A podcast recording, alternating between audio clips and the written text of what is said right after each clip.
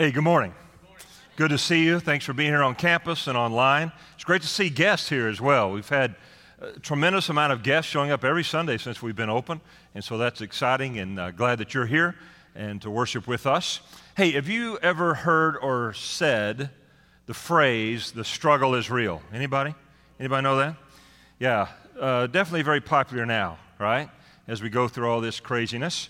Hey, by the way, it's good to see you students back up to the front. Thank you. We need you here. All right, just know that. So uh, the struggle is real. It's definitely very ramped up right now because of what we've been going through, but it's been around for years.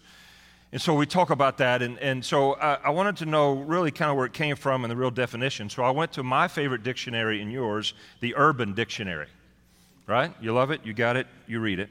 And this is what the Urban Dictionary says. It is an ironic saying when a person wants to express that they are facing an undesirable difficulty that they are working through, right? Okay, so we get that. It's kind of a tongue-in-cheek. The struggle is real. Well, actually, I think Paul, the Apostle Paul, could have coined that phrase back when he wrote the letter to the Romans. Because in the chapter seven we're going to look at today, this is really how you could define what he is getting, getting at in his words, that the struggle is real. Though it's not tongue-in-cheek. This is not ironic. This is reality. As he expresses to us and I think connects to us. I think we're all going to be able to connect to his words today, talking about the struggle is real. And here's the struggle. And he's writing to Christians here in Rome, and so this identifies with those of us who are Christ followers today, because I know that I have received the divine nature through the Holy Spirit of God.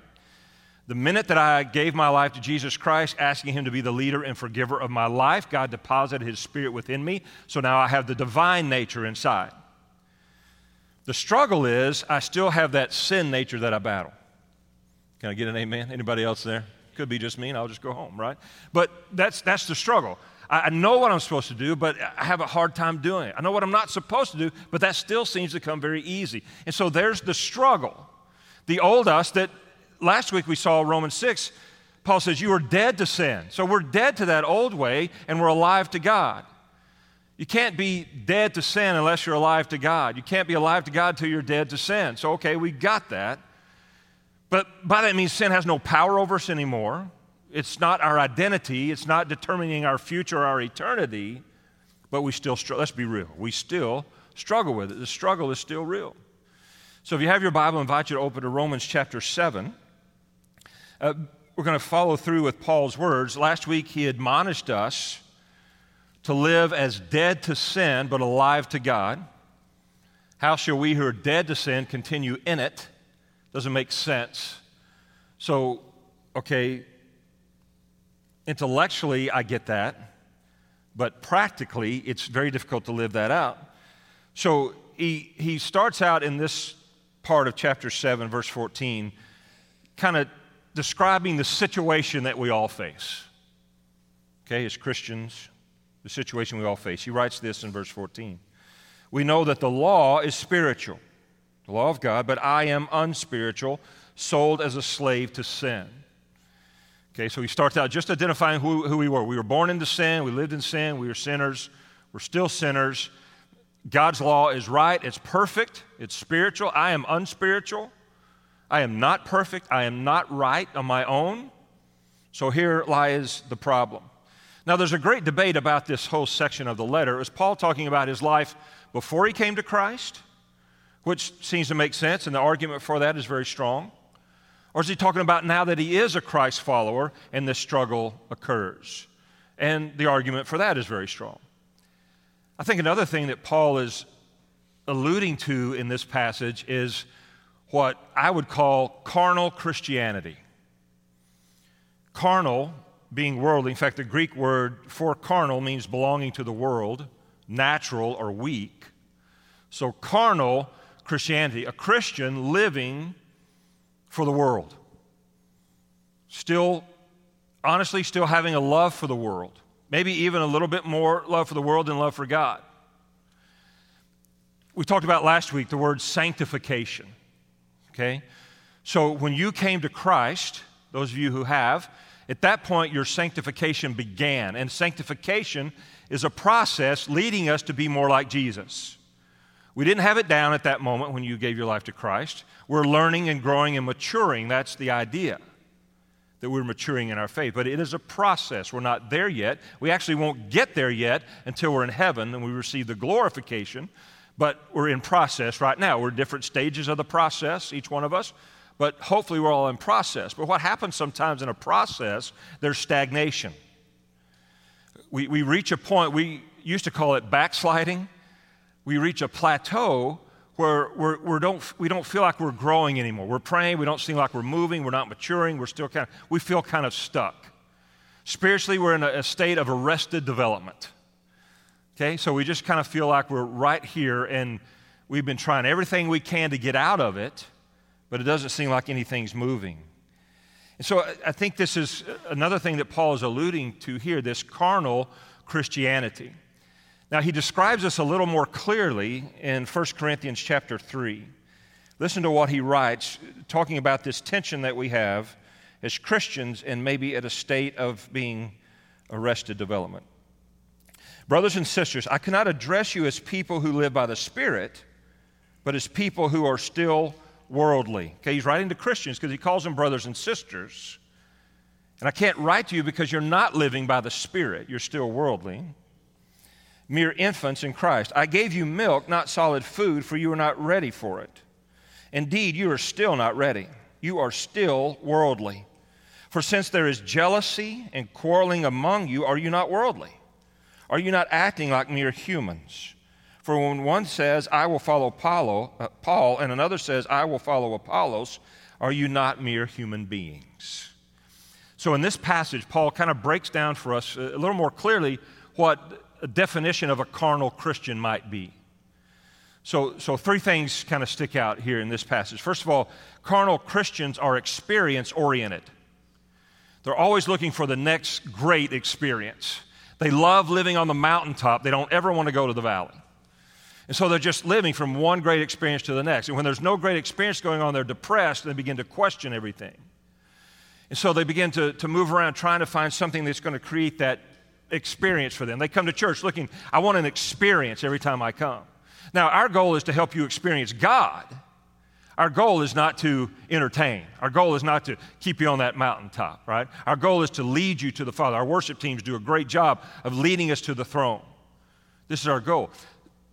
Experts are telling us now in the church world that they believe that once this pandemic is over, let's say we have a vaccine, there's a cure, there's a, a belief, and I don't know how they came to this, and I hope it's not true, that one-third of former churchgoers before COVID will never come back. One-third of those who used to regularly attend church will never come back. And it's not because of fear of the virus, it's because they've just gotten out of the habit. In their mind, church is not that important to them anymore. Now, I pray that that's not true, and I understand people are not back yet because they're still concerned, and I get that, that's legit, but past all of that, is, I hope that we don't experience that. But I would assume that a lot of those that might fall into that category, what we would describe as carnal Christians. They don't see the importance of gathering together, although the Bible is very clear of why this is important. And so they struggle. They look for experience. They're still looking to the world for happiness and fulfillment. They spend time on pleasure, but they don't spend time in prayer.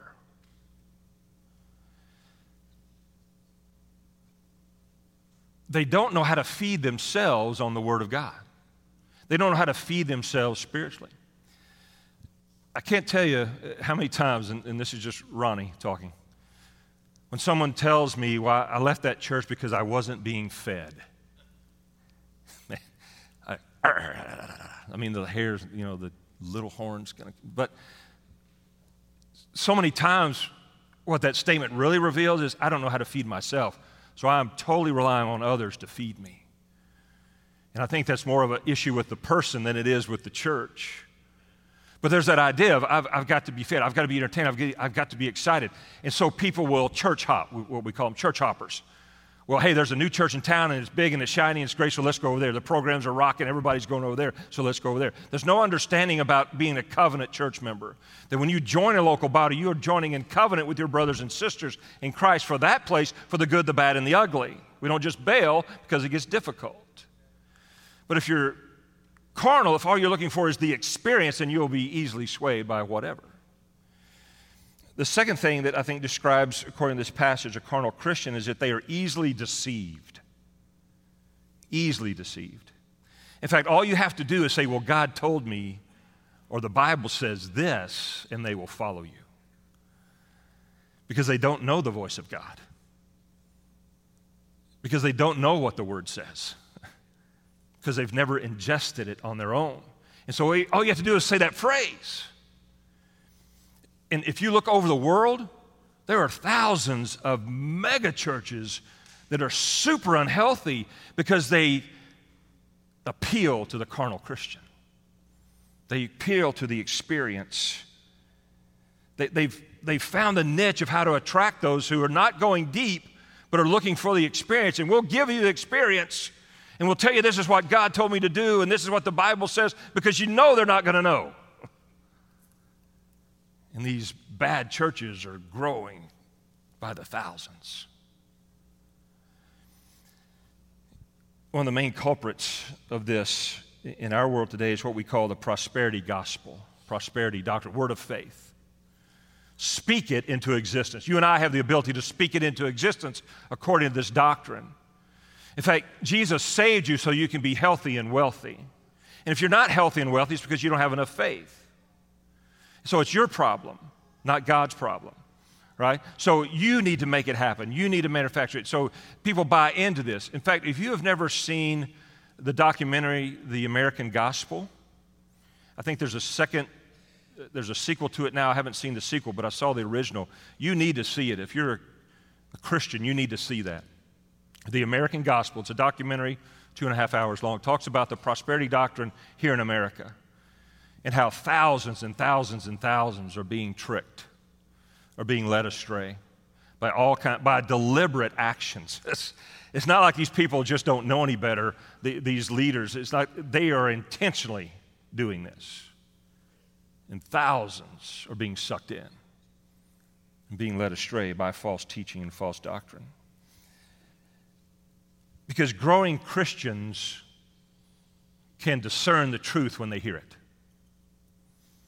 If you're spending time in the truth, in the Word of God, you're going to know it when you hear it. If, if you're connected to the Holy Spirit of God living within you, your bells are going to go off when you hear things that are false. The Holy Spirit gives us discernment and wisdom to know what is right and what is wrong, what is true and what is lies. But so many of us have just plateaued and we're good. We had our salvation experience. We know we're going to heaven when we die, so whatever else is just good.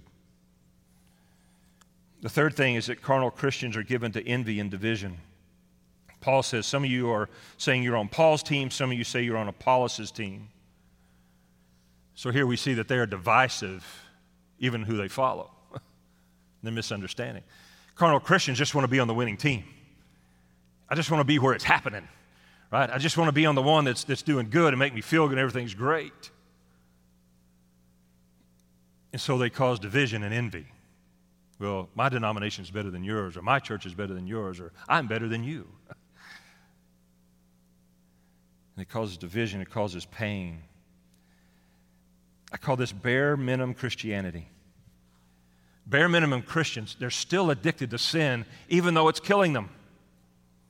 They know that it is. God's made that very clear. But they're still addicted to sin. I was reading an article this past week about a, a toad in Australia. It's called the Australian cane toad. And this is a poisonous toad. And the problem they've had in Australia is a lot of, especially dogs, love to lick on these frogs because they love the taste of the poison that it secretes. But it makes the dogs very sick, and, and many die from it. Now, we all know that dogs are better than cats, right? So that's, that's given. That's in the Bible. But still, let's be honest, sometimes dogs are dumb. Right? I mean, they eat stuff they really shouldn't eat. Right? And so there, there's this problem that these dogs are licking these toads and getting sick and even dying. But the problem is, even if they don't die, they get well, and they go back and they lick toads again. Right? So like, come on, come on, Fido, stop doing that. Right? But they, they just kind of keep going back. They know it's wrong, they know it's harmful, they know it's going to make them sick, but they keep going. That's what Paul's saying to us. This sin is an addiction to us. And we know it's wrong. We know it's destructive. We know it's painful. We know it's going to cause suffering, but we still go back and do it. Why do we do it? And this is the tension that Paul draws us to. And there's a fourth sign of carnal Christians, because I know what you're saying. Probably right now, people's faces are coming to mind. Boy, she needs to hear this. It's because she's, yeah, I wish that I wish he was here today because he really needs to hear this. The fourth sign of being a carnal Christian is being judgmental, right? So rather than start thinking about how that other person needs to hear this, let's think about how maybe we need to hear it, right? Or rather than judging them, let's see how we can help them if it's true in their life. Look at verse fifteen. Here we go. I do not understand what I do. For what I want to do, I do not do. But what I hate, I do. And if I do what I do not want to do, I agree that the law is good. As it is, it is no longer I myself who do it, but it is sin living in me. For I know that good itself does not dwell in me, that is, in my sinful nature. For I have the desire to do what is good, but I cannot carry it out. For I do not do the good I want to do, but the evil I do not want to do, this is what I keep on doing. Now, if I do what I do not want to do, it's no longer I who do it, but it's sin living in me that does it. When I read that, it sounds like Paul's making an excuse, doesn't it? It's like a cop-out. But that's not what he's saying at all, because, again, he reminded us in the last chapter that we are dead to sin. And so he's talking about the struggle that we all fight, the situation that we're all in, and now he's talking about the struggle that we all fight. And that is the, the good law of God versus the sin nature, the law of sin, that still exists in our life. Though it has no power over us, still we battle it. Because we learned last week that Christians are set free or pardoned from the penalty of sin, which is eternal death, separation from God and hell. We're set apart from that. We were set apart at our justification. Used the illustration last week of standing before a judge with a guilty record, and the judge looks at you and says, I've expunged your record. There is no record. You are free to go. So in Christ, when we accept Christ as the leader and forgiver of our life, God, the judge, says to us, you are, you are free to go. Your record has been expunged. Someone paid your price. Now go live accordingly. So we've been justified. We are being sanctified, learning how to live according to being alive to God. Ultimately, we'll be glorified when we're in heaven, but we still have this struggle. The law is good, Paul says. When I stop and think of all the things I want to do, but I just can't seem to do them, and all the things I hate doing, I still do those, that points me to the law, and the law is good. It's good to know the Old Testament. It's good to know the Ten Commandments, because when's the last time you kept them all? The law's purpose is to show us how depraved we really are. How unworthy, how much we need the grace of God. The law shows us how sinful we are, and the law itself cannot keep us from spiritual death because none of us can keep it perfectly. We've made effort, we've done better, but none of us can keep it perfect. Yet we would have to be perfect in order to achieve heaven, so we've already blown that, so there had to be another solution. And here's the struggle. We live in the already, not yet tension. We're already made children of God at the point of our conversion, the point of our salvation, but we're not yet complete. We're not yet totally away from temptation and totally away from sin. That will happen one day in heaven, praise God. But right now, we're still in that battle. The war has been won, but we still fight the daily battle, don't we? We're already saved, but we're not yet complete. And so we struggle with this, and here's the tension. Because we live under a new regime now, the regime of Jesus Christ. The old regime still exists, haunts us maybe at times, but it has no power over us, but it's still there. The only power it has is when we give it power, and we struggle to do that because that's the nature of sin. Sin dissolves our willpower. Paul says, I don't want to do these things, but I do them. In my will, in my spirit, I, I talk myself out of it. I don't want to do these things, but I still fall. Sin dissolves self-control. Self-control is a fruit of the Spirit, right? So I ought to be able to have self-control, but yet sin works against it. Why? Because sin is addictive. Every sin has addictive potential. I love what Tim Keller said about this addiction of sin. He said, this is how addiction works. You have a stressful event in your life, and you choose to deal with that stress, stress with an agent, through alcohol, drugs, sex, money, whatever it is. Eventually, you know that you are in the inescapable stranglehold of an addiction when you look to the very thing that causes you problems in your life to give you relief from the problems in your life. He's right, isn't he? And that's the cycle. I know how painful this is, but I'm so tired of feeling this way, I'm going to go back and do it again. And that's the cycle that Paul's talking about. That's the cycle we find ourselves in. We're torn between willing and doing. In my will, I don't want to do it, but I do it. Because it doesn't seem to matter how much willpower I exert to break this cycle of sin in my life, I, I fail every time. I do it, I feel guilty, I confess, I repent, I get help, maybe even for a couple of weeks I'm good, and then two weeks later I'm back doing the same thing again, fully knowing what it's going to cost me. I love what Oscar, Oscar Wilde says, I can resist anything except temptation. Because willpower is not enough. Your willpower is not enough to break this cycle. Look at verse seventeen. As it is, it is no longer I myself who do it, but it is sin living in me. For I know that the good itself does not dwell in me, that is, in my sinful nature. For I have the desire to do what is good, but I cannot carry it out. He wants to do good, but that indwelling sin makes it difficult. That sin that he hasn't fully released to God, that sin that he still believes the lie of temptation, that sin that he still allows to linger in his life makes it difficult. And so he's realizing here, by himself, he cannot do good. There is nothing good within me. I may want to do good, but I can't because I'm not good. I'm a sinner. I'm sinful. Look at verse nineteen. For I do not do the good I want to do, but the evil I do not want to do, this I keep on doing. Now, if I do what I do not want to do, it's no longer I who do it, but it's sin living in me that does it. Again, it's not the lack of desire. It's not the lack of effort on Paul's part. The sin nature is very alluring. And of ourselves, we do not have the power to resist it. We will give in. Verse twenty-one. So I find this law at work. Although I want to do good, evil is right there with me.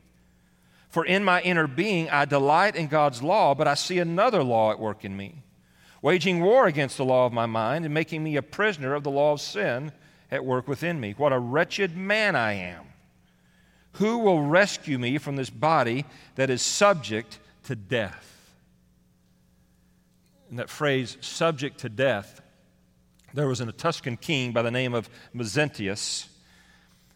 And when they would capture enemies, he would torture the living enemies by tying to the person that was alive a dead corpse of one of his fellow countrymen. So if an enemy was killed in battle and they captured some alive, they would tie a dead soldier to a live one and make him carry that dead corpse around. Ultimately, that person would get diseased or something would happen and that person would die. It was a slow, tormenting death, but they had to carry around a dead corpse. Can you imagine? Being tied to this dead corpse walking around. But that's exactly what Paul is saying. That sin nature to us is a dead corpse. Why do we keep tying ourselves to it? Why do we keep going back there? Why do we keep carrying it around, not thinking it's going to cause destruction in our life? Again, intellectually, that doesn't make sense, but practically we do it all the time. The law shows us we can't win, that we are all sinners. And honestly, we know in this process of sanctification, we cannot be sinless until we get to heaven. We're, we're still going to trip up. Paul's talking about that habitual sin in our life, continual sin in our life, not letting it have a stronghold. But sometimes we, we trip up and we sin. Now, we can't be sinless, but we can sin less. If sin has no power over our life, we can sin less. I can sin less today than I did yesterday. And that's sanctification. That's the process of becoming more like Jesus that will be finalized in heaven. But thank goodness he doesn't stop here. It's a small verse, but it's a powerful nugget of truth.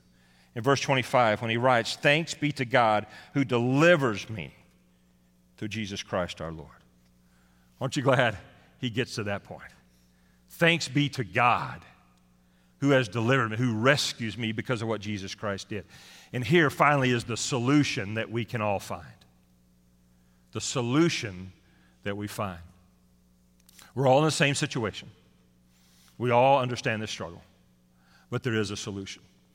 When I was in college, uh, I was a lifeguard uh, at our school uh, because I, I love saving people.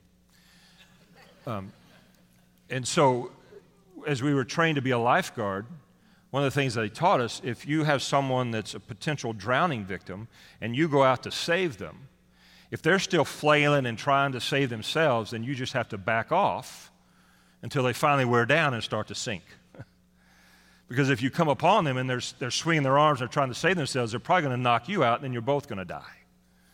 So it's dangerous. So you have to just kind of back off. Even though they're coming at you, you have to back up until they're re- re- ready to stop fighting and let go. Sounds horrible, sounds cruel, right? But you're not going to be able to save them until they stop fighting. And that's what Paul is saying to us. Stop trying to fight this battle on your own. You don't have the power. You don't have the willpower. You're not going to win. You are a sinner.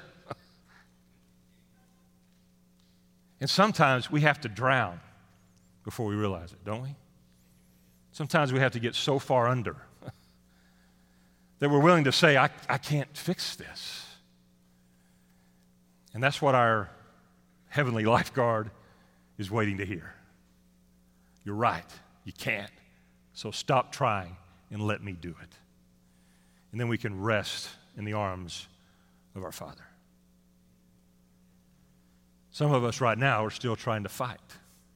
We're still trying to fix this. If I, if I can just do this, if I can just do this, if I can just do this, then I got it. No, you don't, and you won't.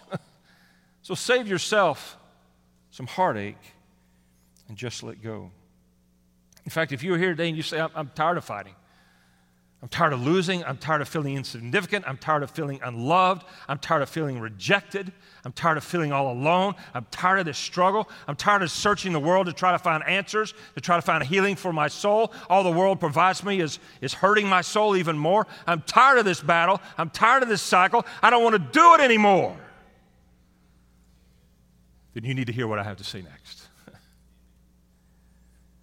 Because what Paul is saying to us, the solution is to cry out to God. To cry out to a God who will hear you. And he won't point a bony finger in your face and say, I told you so. And he won't say you're worthless because you figured this, you've been doing this for so long, or you're too far gone. What he'll say to you is, come to me, all who are weary and heavy laden. All who are stressed out, freaked out, and burned out. And you will find rest. First thing we have to do is recognize we have an enemy. You have an enemy, and he hates your guts. Your sin nature exists, and you cannot defeat it on your own. You've heard the phrase, it's like taking a knife to a gunfight. That's the same thing. When you try to defeat your sin, you're taking a knife to a gunfight. You're not going to win this one. Recognize you have an enemy, and it's powerful, and it's stronger than you are. If you fight it on your own, you'll lose. The second thing is to run. Run to God in worship. Actually, all you have to really do is turn around, and he's right there with you. He's been there the whole time. To worship. Cry out, as Paul says, to worship. Worship means to follow my face before a holy God. Sinful, imperfect as I am, but I follow my face before a holy God, and he receives me as a loving father. The prodigal son, my dad takes me in. He will always respond that way. He will always respond that way. And he'll begin to cut away that sin cancer that exists in your life, because he knows more than you do how bad it is and how destructive it is. And then the third thing you've got to do, and this maybe is a little more difficult, you have to receive God's forgiveness. Man, the enemy is really good about playing those tapes in our mind, reminding us of what we did. And we start to define ourselves by those past sins. Some of us today, just you just need to receive the forgiveness of God. It's available. All you have to do is come to Him. You don't have to clean up. You don't have to fix it. You can't change the past. Just admit it and receive His forgiveness. Because I think sometimes even harder that is to forgive ourselves, but He will help you to do that. You don't have to drag that dead corpse around anymore. There's a song by Corey Ashbury called The Father's House, and there's one line there just really, I love this line. Maybe we should paint this over the doors of our church. The line goes, "Check your shame at the door, it's not welcome anymore."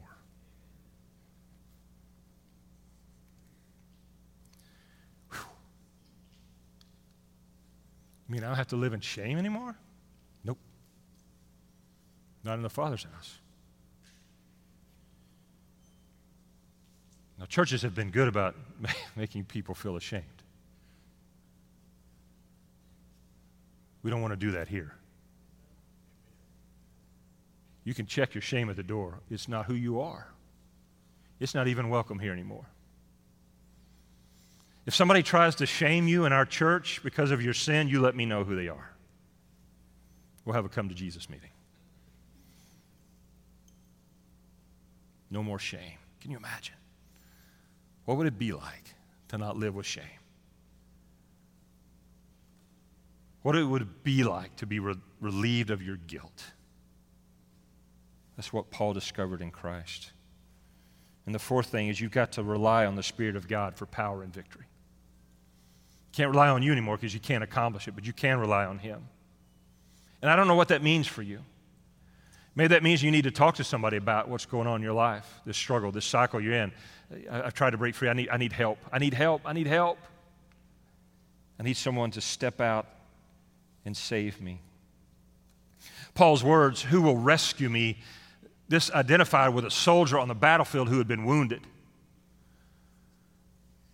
And he's crying out to another soldier, "Who will save me? Who will rescue me?" Anybody here wounded? Anybody here been shot by the enemy? Anybody been hit by friendly fire? Yeah. My wounds are so deep. My scars are so long. I've had them forever. I've had them as far as I can remember. Today, I want you to know they don't have to define you anymore. You can be set free today. Now, the challenge I have for us for this next Sunday, for this week, sometime, when you have time to really think and process, I want to challenge you to read Romans chapter eight. We're grateful, and you'll be grateful once you do, that Paul didn't stop at chapter seven, that, Roman, that Romans seven was not the last chapter. But you don't fully understand Romans eight if you don't deal with Romans seven. Remember the first line in Romans eight? There's therefore now no condemnation for those who are in Christ Jesus. Amen.